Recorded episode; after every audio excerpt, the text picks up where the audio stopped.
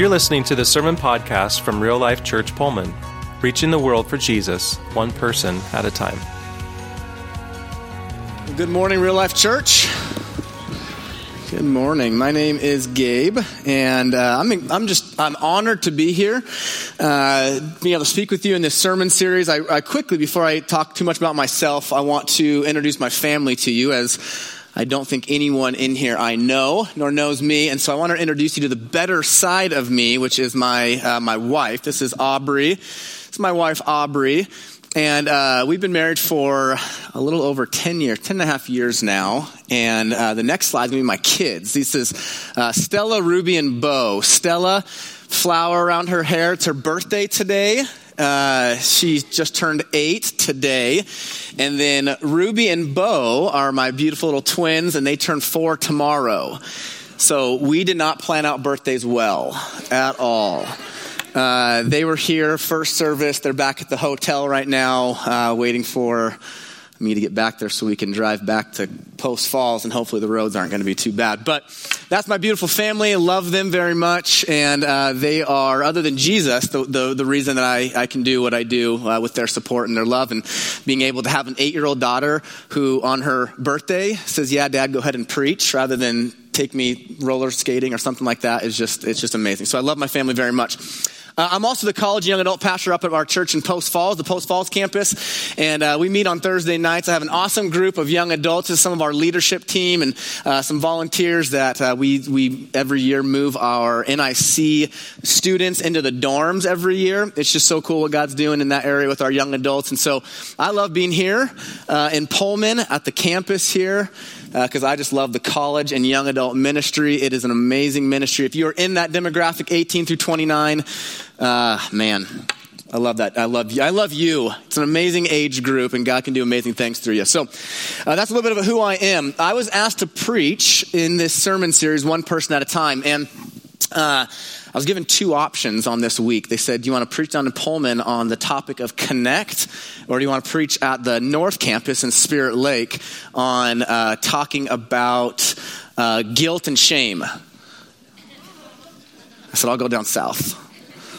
Uh, not just because I didn't want to talk about guilt and shame, but I love talking about uh, as uh, discipleship and as disciples of Jesus, who we are to be and what that is. And so, in this sermon series, that's what we're going through is the process of making disciples. So, one person at a time is the name of the sermon series, and we're talking about how we go about discipling other people, and really how we go about being a disciple of Jesus. So, before we dive too much into that, we have to we have to backtrack a little bit. So, hang tight with me if you've heard this before. I believe it's a good reminder, a good refresh of remembering and reminding ourselves of who we are as disciples of Jesus and why we do what we do. So, uh, if you go on your church's webpage, and on the very front page, on the very uh, first picture on that page, it has a quote on there I hope you've heard this before, and it says, We exist to what? Good. Don't know if you're reading it or if you have it memorized, but that's why we exist as a church and as a, as a person. This is why we exist. We exist to reach the world for Jesus one person at a time. So as followers of Jesus, as disciples of Jesus, our big vision that we want as this church and as people is to reach the entire world for Jesus one person at a time. We want to see the entire world come to know Jesus. Would you agree with that? Like we don't want one person left out of that. Like, like God's not okay with that. We're not okay with that. We want this entire world to be, to know Jesus. And it starts here in Pullman, right? It starts right here in where you are at. Reaching the world for Jesus, one person at a time. Reaching Pullman for Jesus, one person at a time. That's our big picture vision. So if you do a little more digging around on your website and you go to the, the top button up there and it says about us, you click on that button and the very first drop down it says our story.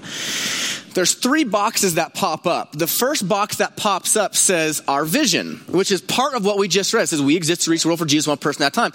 But right below it, it says we will create biblical disciples in relational environments. So this is like our vision and, and uh, what we would call our mission. Our mission is to create biblical disciples in relational environments. So whether you're real life Pullman, real life Moscow, real life Post Falls, real life Coeur d'Alene, real life Spirit Lake, real life Treasure Valley, real life North Spokane, real life Spokane, wherever you are, whatever church you are part of that has real life in it, this is our DNA. This is who we is. This is what we, this is who we are. This is what we believe is that first and foremost, our vision, what we desire to happen is to reach the world for Jesus. But how we're going to accomplish that, the mission that we're on that's going to help us accomplish reaching the world for Jesus is we are going to create biblical disciples in relational environments. This wasn't something that we just thought up. Like we didn't sit in a room 20 years ago, 21 years ago, however long ago when Real Life Post Falls was planted and say, what do we want this church to be about? We said, what does Jesus want this church to be about? And as we looked at scripture and we looked at different parts of the, the, what Jesus calls us to do and who he calls us to be, we said, okay, there was a mission that Jesus sent his disciples on 2,000 years ago, and it's the same mission that we're sent on today. It's called the Great Co-Mission. I love that word, co-mission, two words. Co, we're doing it together. Mission, we're sent out to do it, right? So together as a church, as a community, as followers of Jesus, we are together going to go into the world and make disciples of all nations. We get this from Matthew 28, chapter 18 through 20, and this is what it says Jesus says to them, All authority on heaven and earth has been given to me. Therefore, because of what I just said, Go into all the world and make disciples of all nations, baptizing them in the name of the Father and the Son and the Holy Spirit, teaching them to obey all that I've commanded, and I will be with you always to the end of the age. So as we look at the Great Commission, the Great Commission that Jesus sent his disciples on, the Great Commission that we are to be on ourselves, we look at that passage and we say, okay, let's break that down a little bit. First and foremost, Jesus says, all authority on heaven and earth has been given to me. So because of that fact, because of that statement, which is a pretty bold statement, this is what I'm sending you out to do. This is what I'm telling you to go and do. Go into all the world and make disciples. Now, when you look at that word go, that doesn't mean, okay, you live in Pullman, but you have to go to Mexico. Or you live in uh, Moscow and you have to go to Texas or wherever that means. That word in the, in the, in the context of what it's spoken in the original language, it means as you are going, not go somewhere else, but as you are going, as you're going to work, as you're going to school, as you're going to go play, as you're going to wherever you're going today, wherever you're going today after church, wherever you go, as you are going, make disciples. Right now, obviously, there are people that are sent out to other nations and missions trips and different things like that. But people that are sent out to other nations and people that are sent out on missions trips, we call them missionaries. That does not mean that you aren't. If you are a minister, you are a missionary. If you are a disciple, you are a missionary in the environments that you live, work, and play. So if you go to WSU, you're a missionary. And guess what? More people at WSU probably need to know Jesus than some of the places that we go and send missionaries to. It's a mission field wherever you are at. So as you are going, go and make disciples. Now, part of that is to teach them to obey all that Jesus has commanded. And so we talk about scripture, talk about how Jesus wants us to live our lives, what that actually looks like, what that means. Now, if the Great Commission is to go and make disciples. This is the mission, okay? Now, I, want you to hear this.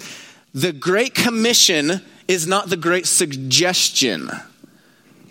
It's a commandment from Jesus. If you are here today and you say, I'm a follower of Jesus, I'm a disciple of Jesus, I'm living my life for Jesus, Matthew 28, 18 through 20 is not a suggestion. It's not to say, well, if you feel like it, if you get the opportunity, you know, if you want to, if it fits within your busy schedule you can go and make disciples. This was the commandment of Jesus as he left. He said, I spent these three years with you. I modeled this with you. I've showed you what this looks like. Now go and do it. Go and do as I did. Okay, so I got to make disciples. What is that? If I'm to go make a disciple, if I'm to be a disciple, we have to understand what a disciple is, right? And, and if, we're, if we're to call ourselves a disciple making church, and if we are to be a disciple making church, we have to understand what a disciple actually is. So we don't believe Scripture is silent on this. We believe Scripture actually tells us exactly what a disciple is. In Matthew chapter 4, verse 19, as Jesus calls his very first disciples, Peter and Andrew, he says a very, very simple phrase Matthew 4 19, come and follow me, and I will make you fishers of men. So, what we say in that, in the invitation, is the definition.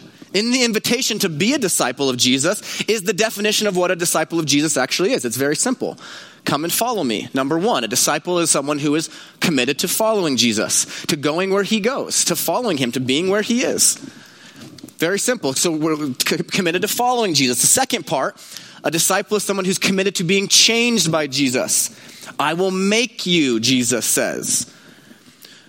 So, if you've lived your life with Jesus for long enough, you will quickly, very, very quickly realize that Jesus is in the business of changing things and changing people. 11 years ago, I gave my life to Jesus. And the person I was 11 years ago to the person I am today, you guys, I can't, I can't even explain to you the transformation that God's done in my life. 11 years ago, I never would have saw 35 year old Gabe on a stage preaching about Jesus. 11 years ago, I was just like, man, Lord, just, I just pray that I make it to heaven. I just, I just, I just pray that I can do something good. It's, I mean, God is in the business of changing, but you have to be committed to being changed. Because here's what God won't do He won't say, You got some work to do, and I'm just going to force you to do it. No, He says, No, Gabe, let me reveal some things in your life that, that, are, that I don't want there. Now, are you committed to allowing me to change those things? Change the way that you talk, change the way that you think, change the way that you live your life, change the way that you love people, change the way that you treat people? Will you allow the fruits of the Spirit to infiltrate your life and make you a new person? Love, joy, peace, patience, kindness, goodness, faithfulness, gentleness, and self control. Will you allow these things to become who you are rather than wrath and malice and slander and pride and bitterness and anger and resentment and all these different things that filled my life, will you allow me to take those things from you and make you more and more like my son Jesus? Are you committed to that?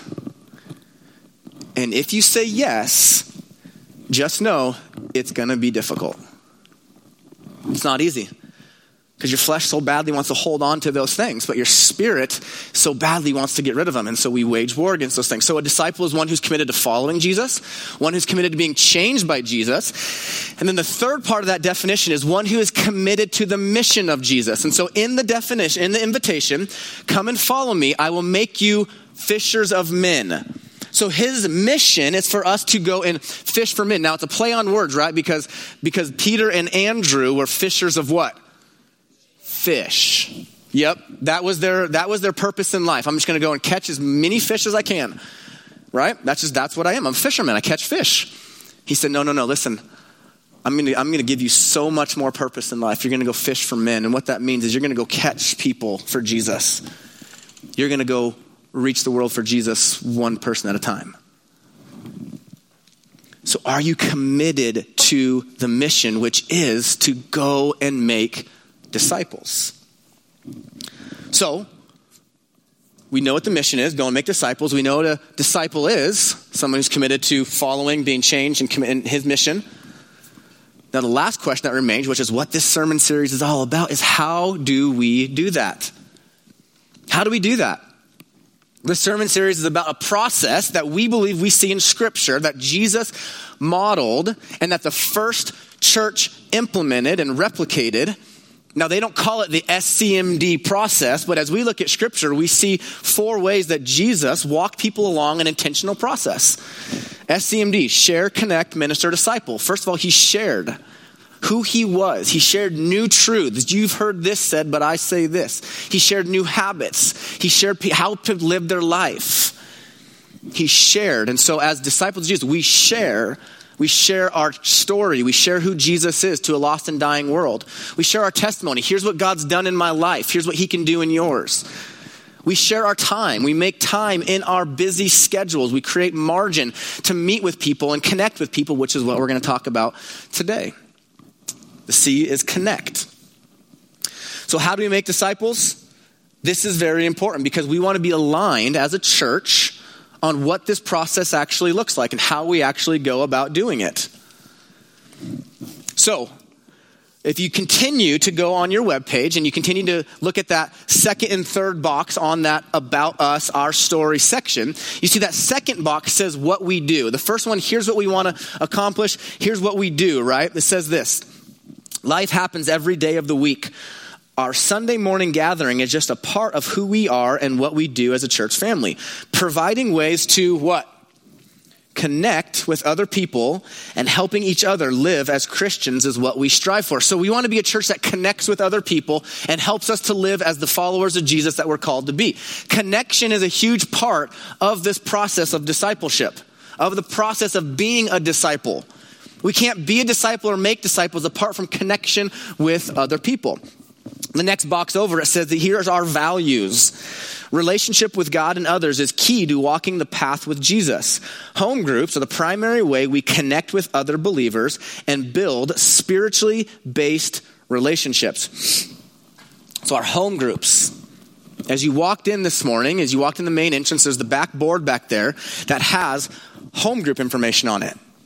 And I was flipping through some of those cards this morning, and it's absolutely amazing that every single day of the week, including Sunday, Sunday through Saturday, there's a home group that takes place somewhere in the community. In Colfax, in Pullman, in Moscow, in these different areas, there's home groups that take place. And this is the primary vehicle that we use to connect with people in our church is a weekly meeting that we call home groups. Now, home groups themselves are not the end result. Just because you're in a home group doesn't mean that you're connecting, doesn't mean you're being discipled. It, relationship within a home group is simply the vehicle we use for discipleship. But it starts there with the connection with people on a weekly basis. If you're not in a home group, I'm just going to say this you need to be. And that's not because real life says so, it's because Acts chapter 2 talks about how the early church took what Jesus taught them and implemented it. And it says they met daily in the temple courts and throughout homes to home, home to homes. They broke bread, they fellowship, they were devoted to the apostles' teaching and fellowship of breaking of bread, all these different things. And so for 2,000 years, Christians have said, listen, this is what we're going to do. We're going to meet home to home. We're going to encourage each other. We're going to pray for each other. We're going to help each other. We're going to call each other out when needed. We're going to help each other live this life together. So connecting with people is a, is a huge part of discipleship. Now, the, a very important part of that statement under our values that we have to understand is there's a difference between a friendship and a spiritually based relationship. See, there are non believers that have really good friendships with each other. It doesn't mean that they are connecting with them, with each other, in a way that God calls us to connect with each other. A spiritually based relationship takes there's a difference between the, the difference between a friendship and spiritually, spiritually based relationship is this one word called intentionality.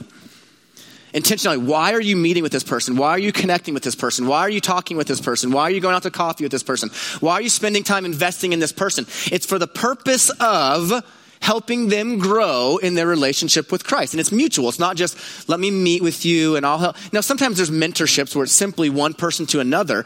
But as we connect with people in a friendship, it's, hey, let's connect with each other. So you can challenge me, I can challenge you, you can encourage me, I can encourage you, you can pray for me, I can pray for you.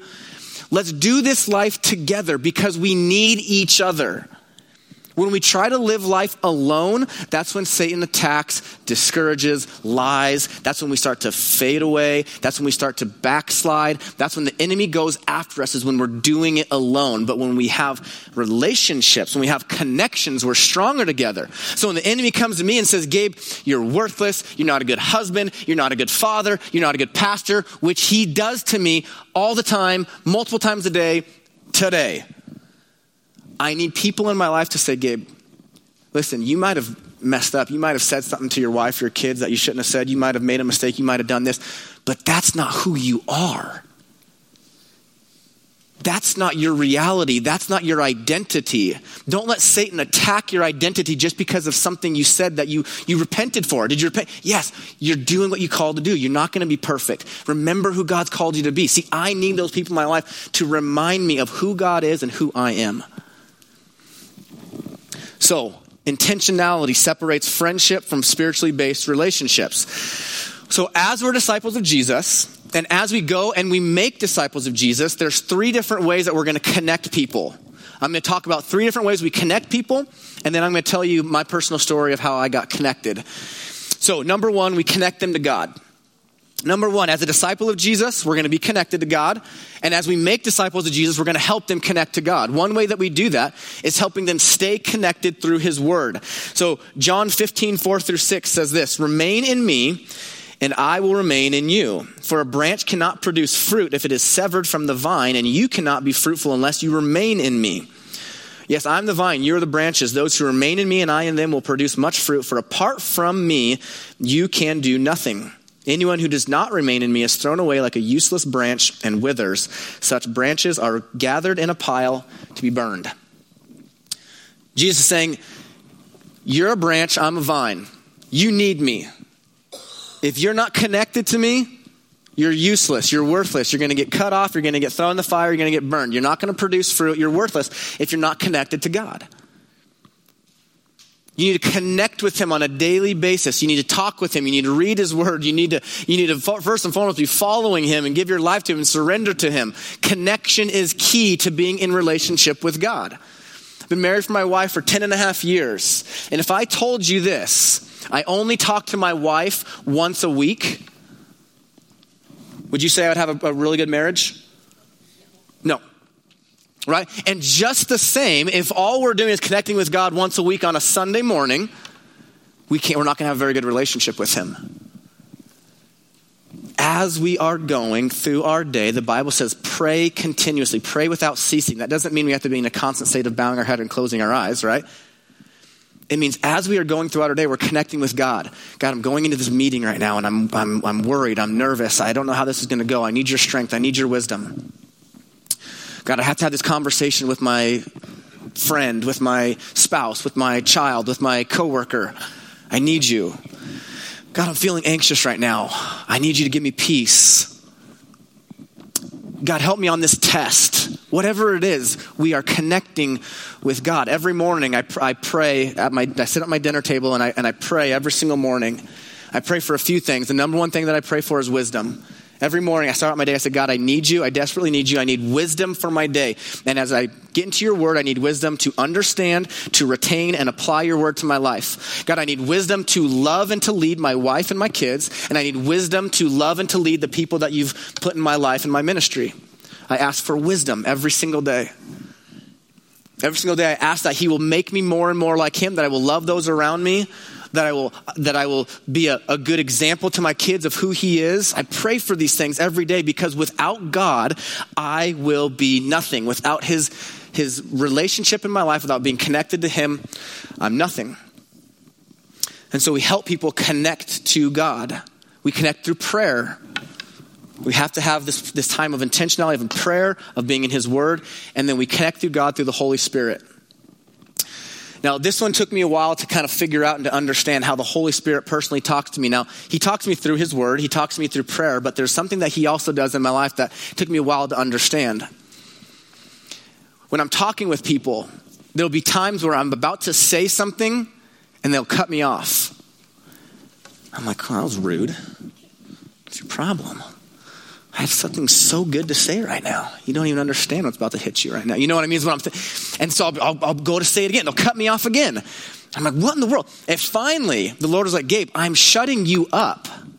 Don't talk right now. And I'm like, Lord, I have something so good to say. You don't even know. You don't even know what this person's going to miss out. The Holy Spirit connects with me and I through Him when He tells me, stop what you're doing. You do not need to speak anymore. You do not need to speak. And it's so hard for me because I like to talk. And I'm like, okay, Lord, but they're missing out. All right, I'll listen to you, but they don't know what they're missing. That's on you. Oh, he goes, I'll take it. So we help people connect. So as we are walking along people in our life, we're helping them connect to God through the Word, through prayer, through the Holy Spirit, through relationships, which is this next one. We connect people to others. Okay, so we connect them to God and we connect them to others. You do not have a personal relationship with God apart from other people, right? Now, there's times when you are just having your relationship with God and you're having your quiet time with Him. But if what you think is it's just me, God, and the dot, dot, dot. You fill it in. Me, God, in the woods. Me, God, in the coffee shop. Me, God, and the library. That's all I need. I don't need anyone else in my life. It's just me, God, and the dot, dot, dot. You are, first of all, not living a life that's biblical, and you are missing out on one of the greatest things that you can experience as a follower of Jesus, and that's relationship with other people. It's not just you, God, and the fill in the blank. It's you, God, and the person sitting next to you. You, God, and the church. You, God, and your life group. You, God, and fellow believers. See, when you give your life to Jesus, you have to understand you're born into a spiritual family. And that spiritual family is just as real as your biological family. In fact, your spiritual family will outlive and outlast your biological family. So, the spiritual family of God that we call the church is not separated from your relationship with Jesus, it's a part of it. And so we help connect people to other people. We invite them into our life group. We connect ourselves in life group. And so when we're walking alongside someone, one of the first questions that we should ask is Are you a part of a life group? If their answer is no, then you should say, Come to mine. And if you don't have one that you're a part of, you need to get one. So you can invite other people into relationship with other people. Ephesians 4 1 through 3 says this Therefore, I, a prisoner for serving the Lord, beg you to lead a life worthy of your calling, for you have been called by God. Always be humble and gentle, be patient with each other, making allowances for each other's faults because of your love. Make every effort to keep yourselves united in the Spirit, binding yourselves together with peace. Why do you think Paul writes to us and says, Listen, you need to be patient with each other. Why does he do that? Because we frustrate each other, don't we? We annoy each other, we offend each other, we do things that bug each other. And sometimes we even sin against each other. But Paul's saying, listen, you got to be patient. You have to make allowance for each other's faults. You have to bear with one another. Make every effort to keep yourselves united I'm going to I'm going to break some news to you. You are not the easiest person in the world to get along with. I'm sorry. I can say that I'm the guest speaker. I go back home today. Right? So you guys, but neither am I. Even for my wife, I, I, frustrate my wife. I frustrate the people around me. But because we are committed to each other in relationships, we make allowance for each other's faults. And when we hurt each other, we go to each other and we say, hey, listen, what you said hurt me. And that frustrated me and that bothered me. And here's what you did to offend me. See, being a follower of Jesus isn't about being perfect, it's about repenting and asking for forgiveness when we make mistakes. And we do that in relationship. Hebrews 10, 24 and 25 says, Let us think of ways to motivate one another to acts of good of love and good works. And let us not neglect our meeting together as some people do, but encourage one another, especially now the day of his return is drawing near. Saying, don't stop meeting together. Don't let weather determine if you show up. Good job. If someone's not sitting next to you, go tell them Hebrews 10 24 through 25 has something to say to you this morning. Get into a life group, get into relationship. Don't stop doing that. Why? Because we need to encourage each other. Who here needs to be encouraged? Who here wakes up sometimes you're like, ah, man, just like the week, the day, the month, the year has just been kicking my butt, and I just need someone to come along and encourage me and tell me that it's going to be all right. Tell me that Jesus loves me. Tell me that He's on the throne. Remind me of who He is and who I am. I need that daily, you guys. I need that all the time for people to remind me and to encourage me and to keep me focused on who God is and who I am. And so we connect people to other people. The third way we connect people is to purpose. We connect people to purpose. Now, I love talking about this one because uh, th- th- this one this one lights me up because I, I believe that everyone here was given a, a gift by God, and we're going to talk about that a little bit. But you were not just saved to go to heaven. You were not just saved so you wouldn't go to hell. You were saved for a purpose here on this earth. Whether you live in Pullman, Colfax, Moscow, wherever you live, the community that you live in, there's a purpose that God has for you in this moment in 2020. He put you here for a reason because there's someone next door, someone next to you in your seat, someone that sits next to you in class, someone that sits across the desk from you at work. There's somebody who needs to know about him. There's someone who needs to see Jesus in you. And he placed you there so that you will be the one that shows them who He is. You have a purpose and you have a gift to be used to help people understand who God is. Every single purpose, every single person has a purpose. There's uh, my admin, her name is Jordan. A couple years back, she she didn't think she had a gift. She didn't think she had a purpose. She kind of just thought, you know, I'll, I'll just I'll be saved and I'll just kind of go throughout my life. I really don't have a purpose. I don't have a gift. I don't have anything to give back to anyone. And so we started talking with Jordan, uh, you know, what is that you're passionate about? And she goes, well, I, I, I really like spreadsheets. I said, wow, you're weird. I didn't say that to her because that would be mean, but in my head, I'm like, that's the weirdest response I've ever heard in my life. What else do you like? I like data entry. I like Google Docs. It's like, oh, dear Lord, I don't even know what to do with you, right? But I go, you know what, Jordan? I go, that's the complete opposite of who I am.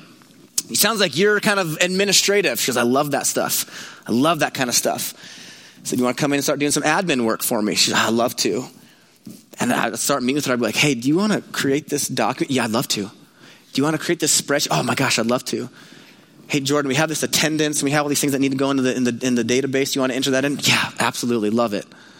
She's now on staff as my full time admin and she is thriving in her job because she was given a gift of administration and it took intentionality of sitting with her and saying help me understand what you, how you're gifted how you're wired pulling that gift out and being able to use it to, to help the body of christ maybe you're not an admin but maybe you say hey i would love to be on the worship team. I'd love to help out with av i'd love to greet people as they walk in. I think the most undervalued ministry we have in the church is hospitality.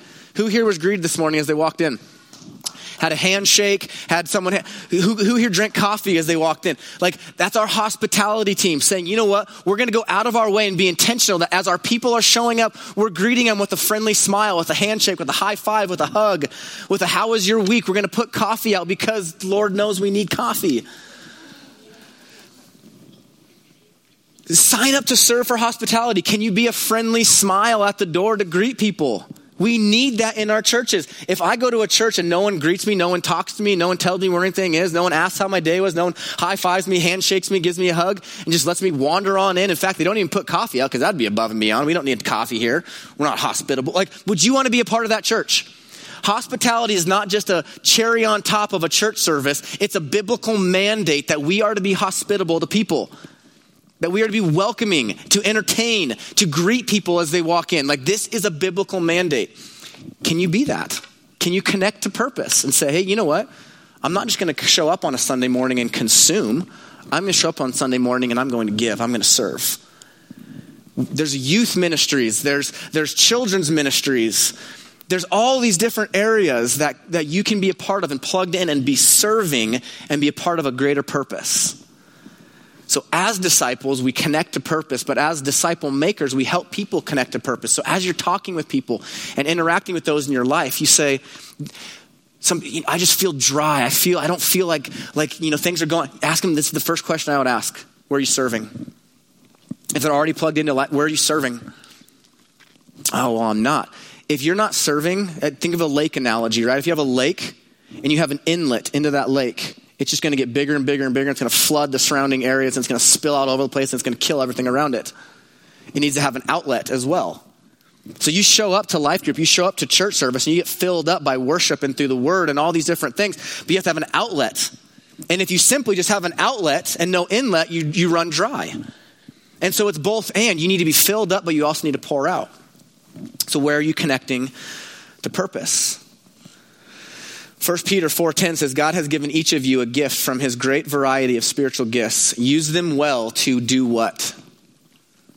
To serve others. You were given a gift, but the gift is not for you.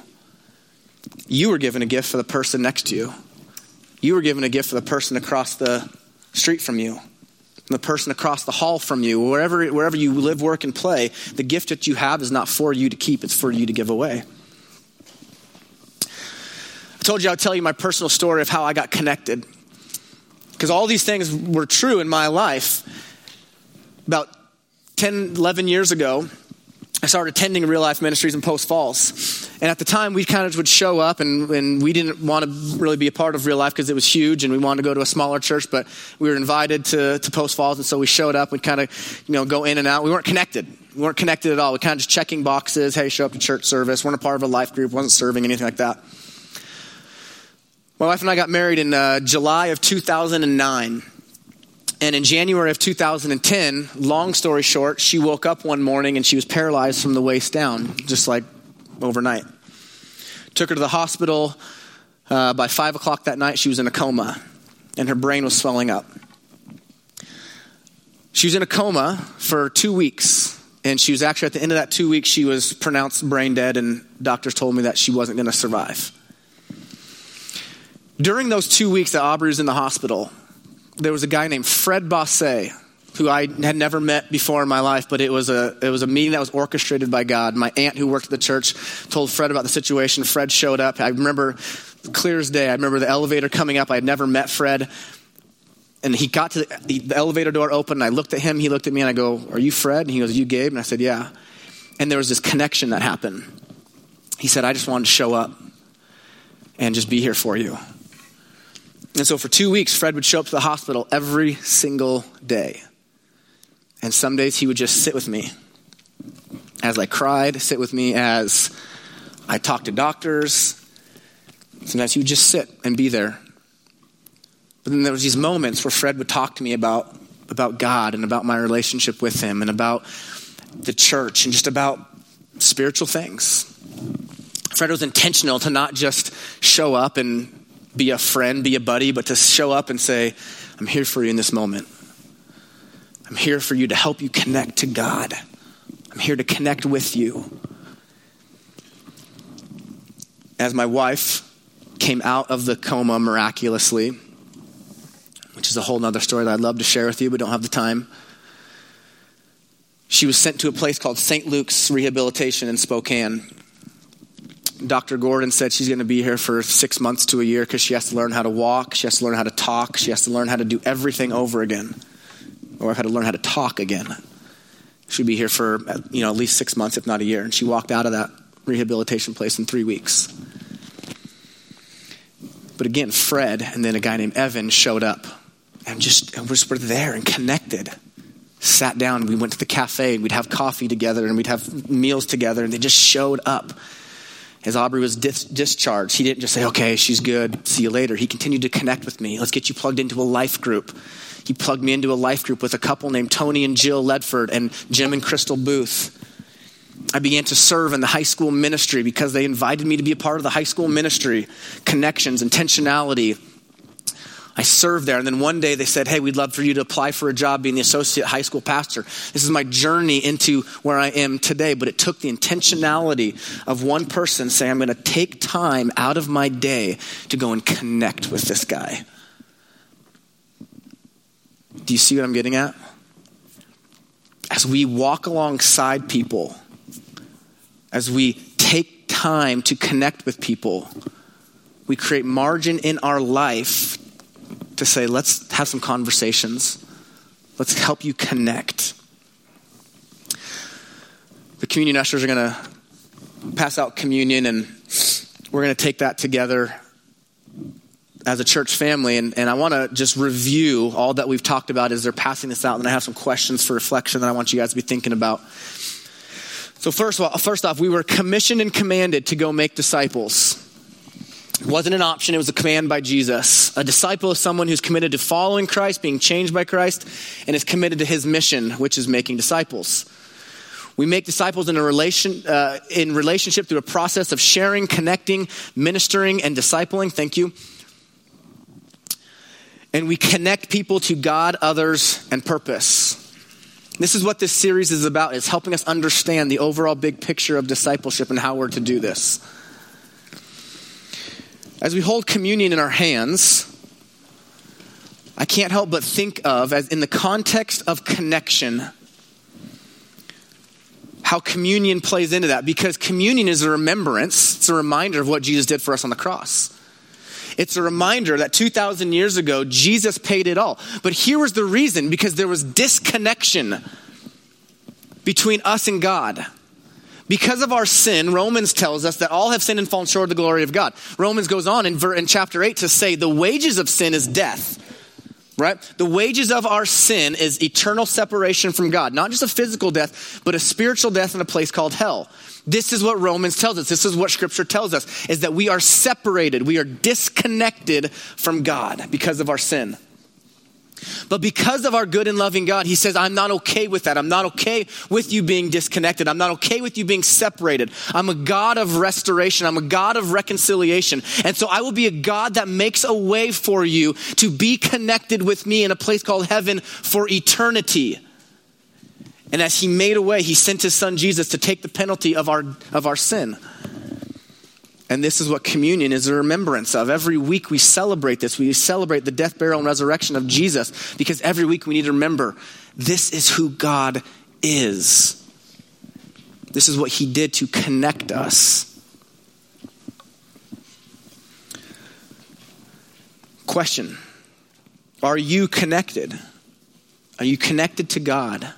First and foremost, are you connected to Him in a way where you've asked Him to be your Lord and Savior. You said, I'm done doing it my own way. I'm done with my sin. I've tried it my own way. I'm done with it. I give it to you.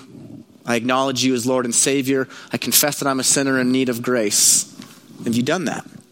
If you have, are you connected with Him daily through prayer and through reading of the Word and through fellowship with Him? Are you connected to others? Are you in a life group? Are you connected with other people in relationship? And are you connected to purpose? Second question What do you need to do to get connected that you are hesitant or afraid to do? See, many of us, we're hesitant of connection because we've been hurt in connection. See, in relationship, we get hurt, but in relationship, we get healed.